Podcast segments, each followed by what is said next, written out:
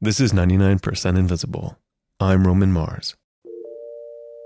It started with a place called the Stonewall Inn. Gay bars had been raided by police for decades. Gay, lesbian, bisexual, and transgender people had been routinely arrested and subjected to harassment and beatings by the people who were meant to protect them. But one night in this place called the Stonewall Inn, when the police stormed in to continue their abuse, the clientele fought back. The uprising that night, led by drag queens, turned into a protest over the next few days and evolved into a movement that is still making the world better for everyone today. And it started with a place. On June twenty-eighth, nineteen sixty-nine, the patrons at the Stonewall Inn made history, which is why gay pride celebrations all over the country take place in June. And on June twenty-seventh, twenty sixteen, President Obama and the National Park Service designated the Stonewall Inn, Christopher Park, and the surrounding streets as the first national monument to L G B T Q rights. In nineteen eighty-nine, twenty years after the Stonewall Uprising and now nearly thirty years ago, radio producer Dave Isay created the first documentary of Stonewall ever in any medium. It was also Dave's first radio story, if you can believe it. He later went on to found the much beloved and hugely popular StoryCorps project. With the anniversary and national commemoration of the Stonewall Inn and the tragic massacre in Orlando, I thought it would be good to revisit this place, which, like so many other gay bars around the world, is much more than just a place. This is Remembering Stonewall by Dave Isay with Michael Shurker, originally broadcast in nineteen eighty-nine.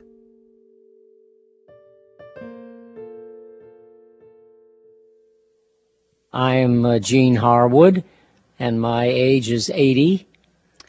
I'm um, Bruce Merrill. I, I don't, I don't, I don't know if it's really true, but now people do refer to us as the two oldest gay men in America. We do, ha- I think, have maybe a, a record relationship of almost sixty years together. Being gay before uh, Stonewall was was a. Uh, a very difficult proposition, because we felt that in order to survive, we had to try to look and act as rugged and, and manly as possible to get by in, in the in the society that was uh, uh, really very much against us. My name is Randy Wicker. I was the first openly gay person to appear on radio in nineteen sixty-two and on television in nineteen sixty-four as a self-identified homosexual. In the year before Stonewall, people felt a, a need to hide because of the uh, precarious legal position they were in. They would lose their jobs. Uh, there was a great hostility, socially speaking, in the sense of people found out you were gay. They assumed you were a communist or a child molester or any of another dozen stereotypes that were rampant in the public media at the time. I'm Jerry Fair, and I'm eighty years old. I started a gay lifestyle in nineteen forty-eight when I was around thirty-nine or forty. At that time, if there was even a suspicion that you were a lesbian, you were fired from your job, and you were in such a position of disgrace that you slunk out without saying goodbye even to the people that liked you and you liked. Never even bothered to clean your desk. You just disappeared. You just disappeared. You went quietly because you were afraid that the recriminations that would come if you even stood there and protested would be worse than just leaving. My name is Sylvia Rivera. My name before that was Bray Rivera until I started dressing in drag in nineteen sixty-one. The era before Stonewall was a hard era. There was always the gay bashings on the drag queens by heterosexual men, women, and the police. We learned to live with it because it was part of the lifestyle at that time, I guess. But none of us were very happy about it. My name is Seymour Pine. In nineteen sixty-eight, I was assigned as deputy inspector in charge of public morals in the first division in the police department, which covered the Greenwich Village area. It was the duty of public morals to enforce all laws concerning vice and gambling, including prostitution, narcotics, and laws and regulations concerning homosexuality. The part of the penal code which applied to drag queens was section two forty point thirty-five, section four, being masked or in any manner disguised by unusual or unnatural attire or facial alteration, loiters, remains, or congregates in a public place with other persons. At that time, we lived at the Arista Hotel. Except that such conduct, we sit around, just try to figure out when it, when this harassment would come to an end, and we we would always dream that one day it would come to an end, and we prayed and we looked for it. We wanted to be human beings. My name is Red Mahoney. I've been hanging out, drinking, partying, and working in the gay bars for the last thirty years. In the era before Stonewall, all all of the bars, ninety percent of the bars, were mafia controlled. There wasn't that many gay bars. You'd have maybe one, two uptown, in the Upper East Side, they would get closed down, and there'd be one or two on the West Side, they'd get closed down, and Midtown there'd be one, two, three, maybe open. As they would get closed down, they'd move around, and they were dumps. I'm Joan Nestle, co-founder of what is now the largest collection of lesbian culture in the world. The police raided lesbian bars regularly, and they did it They both did it in the most um, obvious way, which was hauling women away in paddy wagons. But they did, there was regular weekend harassment, which would consist of the police coming in regularly to get their payoffs. And in the Sea Colony, we had a back room with a red light. And when that red light went on, it meant the police would be arriving in around ten minutes. And so we all had to sit down at our tables. And we would be sitting there almost like school children. And the cops would come in. Now, depending on who was on, which cop was on, if it was some that really resented the butch women, who were with many times very beautiful women, we knew were in for it, because what would happen is they would start harassing one of these women and saying, "Huh, you think you're a man? Come outside, we'll show you." And the woman would be dragged away. They'd throw up against a wall, and they'd say, "So you think you're a man? Let's see what you got in your pants." And they would put their hand down her pants. The Stonewall, oh, that was a good block. That was. Just to get into the Stonewall, you'd walk up and you'd knock on the front door. You'd knock and the little door would open and, "Hey, what do you want?" "Oh, Mary sent me." "Good. Come on in, girls." You know, the Stonewall, like all gay bars at that time, were painted black. Charcoal black. And what was the funny part? The place would be so dimly lit, but as soon as the cops are going to come in to collect their percentage or whatever they were coming in for, from it being a nice, dimly lit dump, the place was lit up like Luna Park. You felt, well, two guys, and that's very often all we sent in would be two men, could handle two hundred people.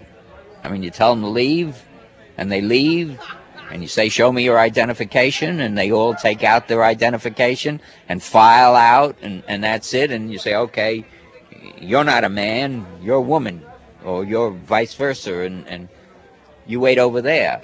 I mean, this is a, a, a kind of power that you have, and you never gave it a second thought. The drag queen took a lot of oppression, and we had to, we, we were at a point where I guess nothing would have stopped us. I guess, as they say, or as Shakespeare says, we were ladies in waiting, just waiting for the thing to happen. And when it did happen, we were there. On Friday evening, June twenty-seventh, nineteen sixty-nine, at about eleven forty-five, eight officers from New York City's Public Moral Squad loaded into four unmarked police cars and headed to the Stonewall Inn here at seventh Avenue and Christopher Street. The local precinct had just received a new commanding officer, who kicked off his tenure by initiating a series of raids on gay bars. The Stonewall was an inviting target, operated by the Gambino crime family without a liquor license. The dance bar drew a crowd of drag queens, hustlers, and minors. A number of the bar's patrons had spent the early part of the day outside the Frank Campbell Funeral Home, where Judy Garland's funeral was held. She had died the Sunday before. It was almost precisely at midnight that the moral squad pulled up to the Stonewall Inn, led by Deputy Inspector Seymour Pine. There was never any reason to feel that uh, anything of any unusual situation would occur that night. You could actually feel it in the air. You really could. I guess Judy Garland's death just really helped us really hit the fan. For some reason, things were different this night. As we were bringing the prisoners out, they were resisting. People started gathering in front of the Sheridan Square Park right across the street from Stonewall. People were upset. No, we're not going to go, and people started screaming and hollering. One drag queen, as we put her in the car, opened the door on the other side and jumped out, uh, at which time uh, we had to chase that person, and uh, he was caught, put back into the car. He made an another attempt to get out the same door, the other door, and uh, at that point we had to handcuff the uh, uh, the person. From this point on, things really began to get crazy. My name is Robert Rivera, and my nickname is Bertie, and I've been cross-dressing all of my life. I remember the night of the riots. The police were escorting the queens out of the bar and into the paddy wagon, and there was this one particularly outrageously beautiful queen with stacks and stacks of Elizabeth-style, Elizabeth Taylor-style hair, and uh, she was asking them not to push her. And they continued to push her, and she turned around and she mashed the cop with her high heel. She knocked him down, and then she proceeded to frisk him for her the keys to the handcuffs that were on him. She got them, and uh, she undid herself and passed them to another queen that was behind her. Well, that's when all hell broke loose at that point. And then we were, we had to get back into the Stonewall. My name is Howard Smith. On the night of the Stonewall riots, I was a reporter for the Village Voice, locked inside with the police, covering it for my column. It really did appear that that crowd, because we could look through little peepholes in the plywood windows, we could look out, and we could see that the crowd, well, my guess was within five, ten minutes, it was probably several thousand people. Now, two, two thousand, easy. And they were yelling, "Kill the cops. Police brutality. Let's get them. We're not going to take this anymore. Let's we get them." We noticed a group of uh, persons uh, attempting to uproot uh, one of the uh, parking meters, uh, which they, in which they did succeed. And they then uh, used that parking meter to uh, as a battering ram to break down the door. And they did, in fact, open the door. They crashed it in, and at that point was when they began throwing uh, Molotov cocktails into the place. It was a situation that uh, we didn't know how we were going to be able to control. I remember someone throwing a Molotov cocktail. I don't know who the person was, but I mean, I saw that, and I just said to myself in Spanish, I said, "Oh my God, the revolution is finally here." And I just like started screaming, "Freedom! We're free at last," you know. And it felt really good. There were a couple of cops stationed on either side of the door with their pistols, like in a combat stance, aimed in the door area. A couple others were stationed in other places, behind like a pole, another one behind the bar. All of them with their guns ready. I don't think up to that point I ever had ever seen cops that scared. Remember, these were pros, but everybody was frightened. There's no question about that. I know I was frightened. And I've been in, in combat situations, and uh, there was never any time that I felt more scared than I felt that night. And, uh, I mean, there was just, you know, there was no place to run. Once the tactical police force showed up, I think that really incited us a little bit more. My name is Martin Boyce, and in nineteen sixty-nine, I was a drag queen known as Miss Mark. I remember on that night, when we saw the riot police, all of us drag queens, we linked arms like the Rockettes and sang the song we used to sing. We are the village girls, we wear our hair in curls, we wear our dungarees above our Nelly knees. And the police went crazy hearing that, and they just immediately rushed us. We gave one kick and fled. My name is Rudy, and uh, the night of the Stonewall, I was eighteen. And to tell you the truth, that night I was doing more running than fighting. I remember looking back from tenth street. And there on Waverly Street, there was a police, I believe, on his uh, cop, and his on his stomach in his tactical uniform and his helmet and everything else, with a drag queen straddling him. She was beating the hell out of him with her shoe. Whether it was a high heel or not, I don't know. But she was beating the hell out of him. It was hysterical. Yeah. My name is Mama Jean. Uh, I'm a lesbian. I remember on that night, I was in a gay bar, a women's bar, called Cookies. We were coming out of the gay bar, going toward eighth street. And that's when we saw everything happen, blasting away, people getting beat up, police coming from every direction, uh, hitting women as well as men with their nightsticks, uh, gay men running down the street with blood all over their face.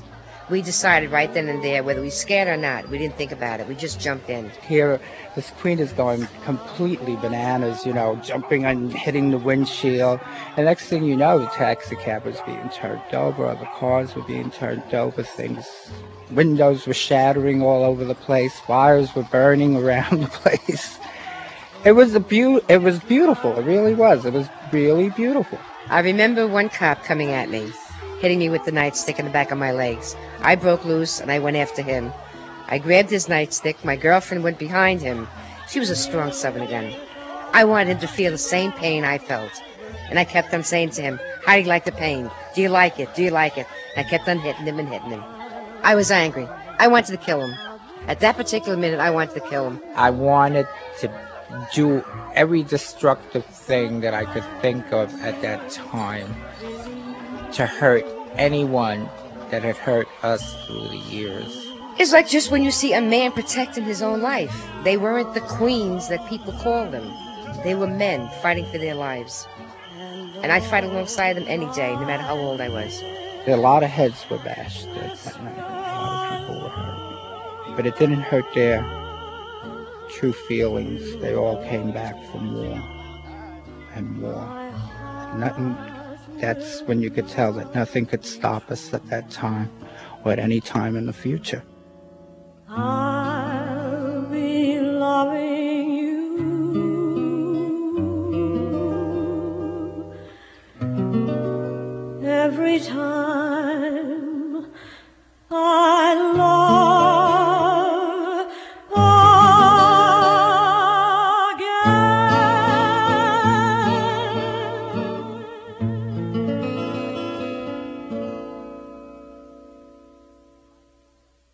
The riots were well covered in the media. The New York Daily News featured it on the front page. There were reports on all of the local television and radio stations.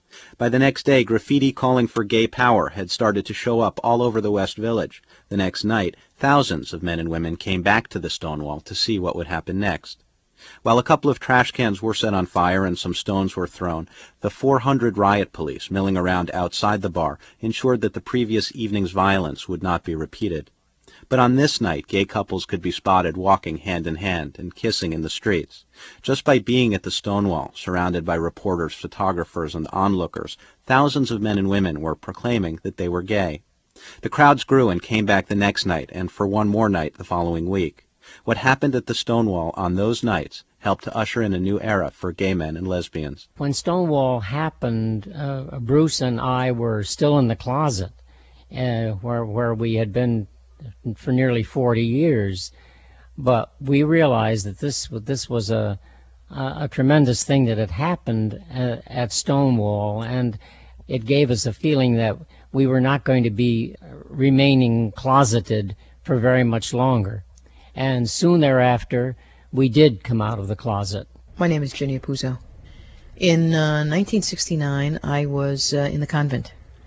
And um, when Stonewall hit the press, it hit me with a bolt of lightning. It was as if I had uh, an incredible release um, of my own outrage at having to sequester so much of my life. I made way, my way down. I seem to recall um, in subsequent nights being uh, down on the, you know, kind of just in the periphery looking, observer, clearly an observer, clearly longing to have that courage to come out. And um, it was a matter, as I recall, it was only a matter of weeks before I left the convent and um, started a new life. I'm Henry Baird. In nineteen sixty-nine, I was in the U S Army, a Specialist three stationed at Long Binh Post near Saigon in Vietnam. I remember I was having lunch in the Army mess, reading the Armed Forces news summary of the day. And there was a short paragraph describing a riot led by homosexuals in Greenwich Village against the police. And my heart was filled with joy. I thought about what I had read frequently, but I had no one to discuss it with. And secretly within myself, I decided that when I came back stateside, if I should survive to come back stateside, I would come out as a gay person, and I did. For those of us in public morals, after the uh, Stonewall incident, things were completely changed from what they had previously been. They, they suddenly were not submissive anymore. They now suddenly had gained a, a new type of uh, courage. And it seemed as if they didn't care anymore about whether their identities were, were made known. We were now dealing with human beings. Today, I live in a senior citizen apartment building. What's different now is that I can be free. I have a daughter who's a senior citizen, and my son is fifty-eight. They know about my homosexuality. My three grandchildren in their thirties know about their grandmother. I have a great-granddaughter who at the age of ten learned that Grandma Jerry was a lesbian, and she thought that was most interesting.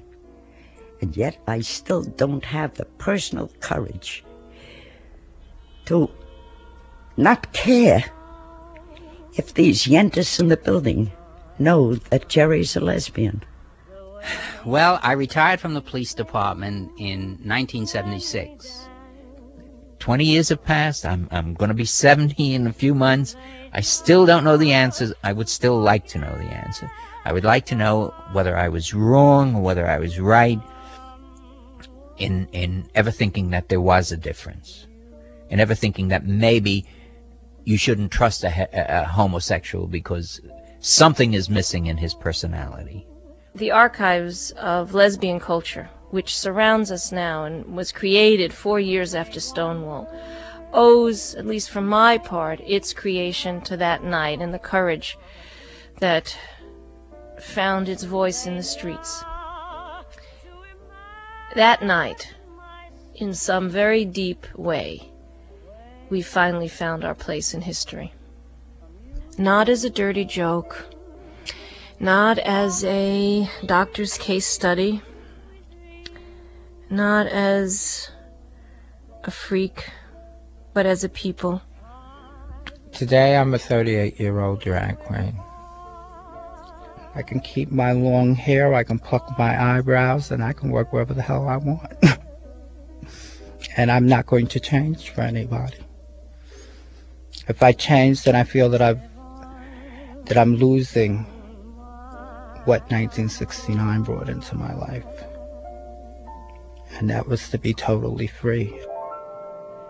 How can I ever close the door and be the same as I was before? Darling, no, no, I can't anymore. It's too vain. Love.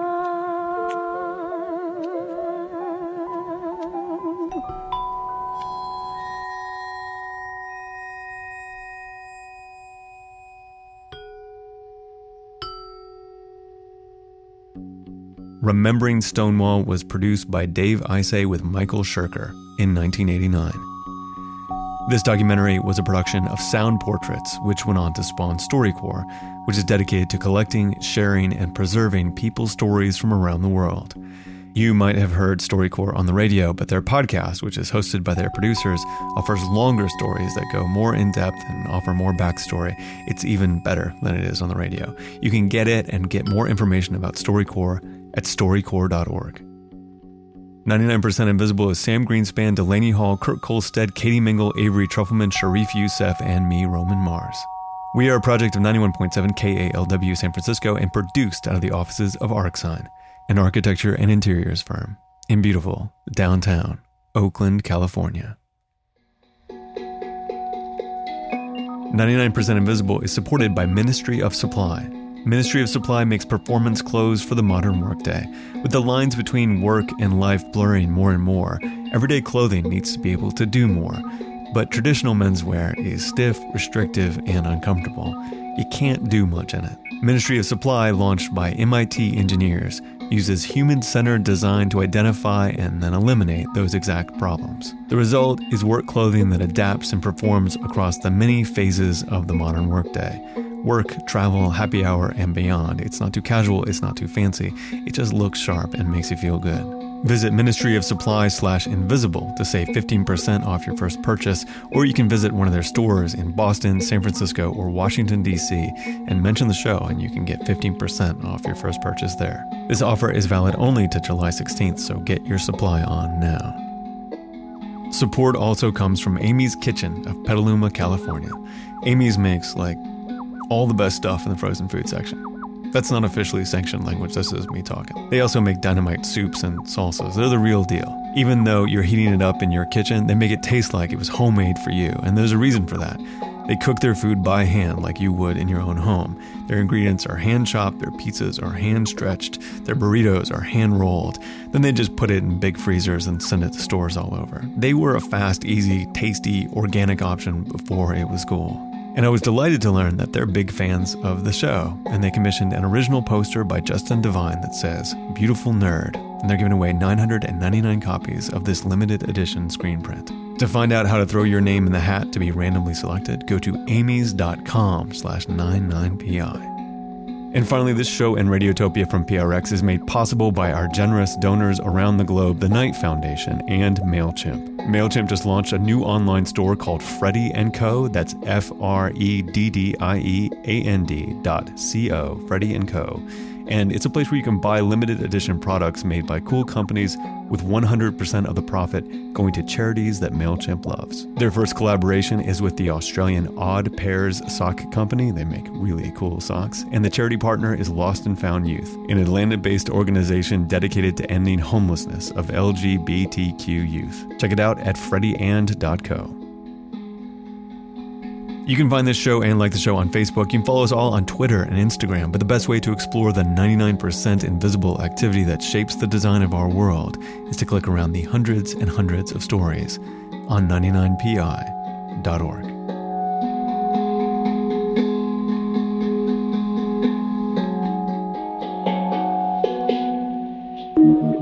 Radiotopia.